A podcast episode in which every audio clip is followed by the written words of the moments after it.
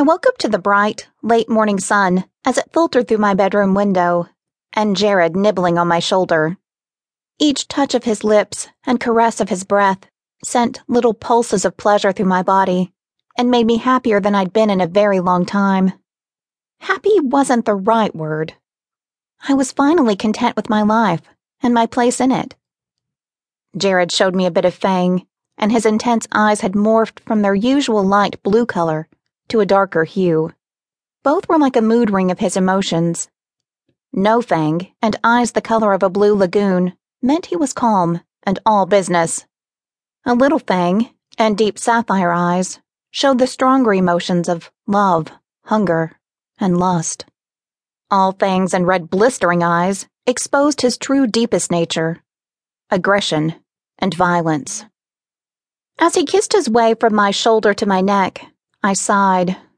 I love sex with a vampire. They go on forever. His chuckle, which vibrated through my body, sent another wave of pleasure. I gave you several hours of playtime before we showered, which extended playtime by another hour. I interrupted and ran my hands down his taut, muscular back. Then we got back into bed for another hour, and that's the best you can do. You love sex with a vampire? Any vampire will do? My stomach clenched as anxiety tapped down my playfulness. I wasn't ready to tell Jared that I loved him, so I did the next best thing. I distracted him. You'll do, I whispered, pulled his face back toward mine, and brought our lips together. It extended playtime again. Lucky me. It was almost noon when my empty stomach growled in protest. Jared smiled and ran his fingers through my short black hair. It was getting long, and he loved it. I wanted to cut it so it would spike better with gel. He continued to caress my hair. I need to go over to my apartment in the city, make several calls, and gather up some clothes in a bag. You want to stay here and eat, and I'll send a car to pick you up in a couple of hours and bring you to meet me at the San Francisco airport? Let me just grab a few things and I'll go with you. My heart skipped in excitement. I have never been to Jared's apartment. We are always at my house. Well, in truth, it is his. When I was hired as an operative with Jared's security company, the increase in pay allowed me to rent it from the people who bought it from my parents when they moved to a smaller home five years ago. I liked the idea of living in my childhood home. Then Jared bought it. He says it's a tax deduction. But personally, I think renting goes against everything that a 200 and a few year old vampire feels about the acquisition of property.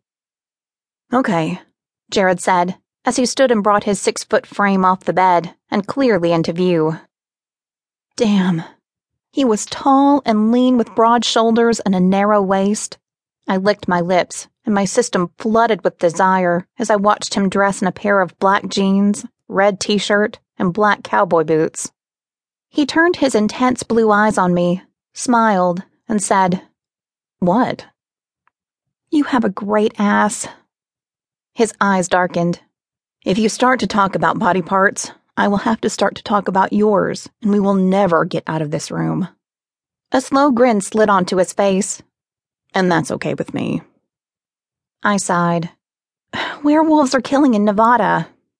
Jared's company has a contract with several supernatural organizations, which includes the Grand Pack Lodge of Nevada. They called earlier this morning to ask him to hunt down a pack of marauding werewolves. The Grand Pack Lodge is only concerned about werewolves being discovered by the humans, and so far, there have only been two deaths. We've got time. That's not enough to cause a panic yet. They don't care about the dead people? I asked. Humans die every day, Annie. They get sick or murdered by their husbands, wives, and children.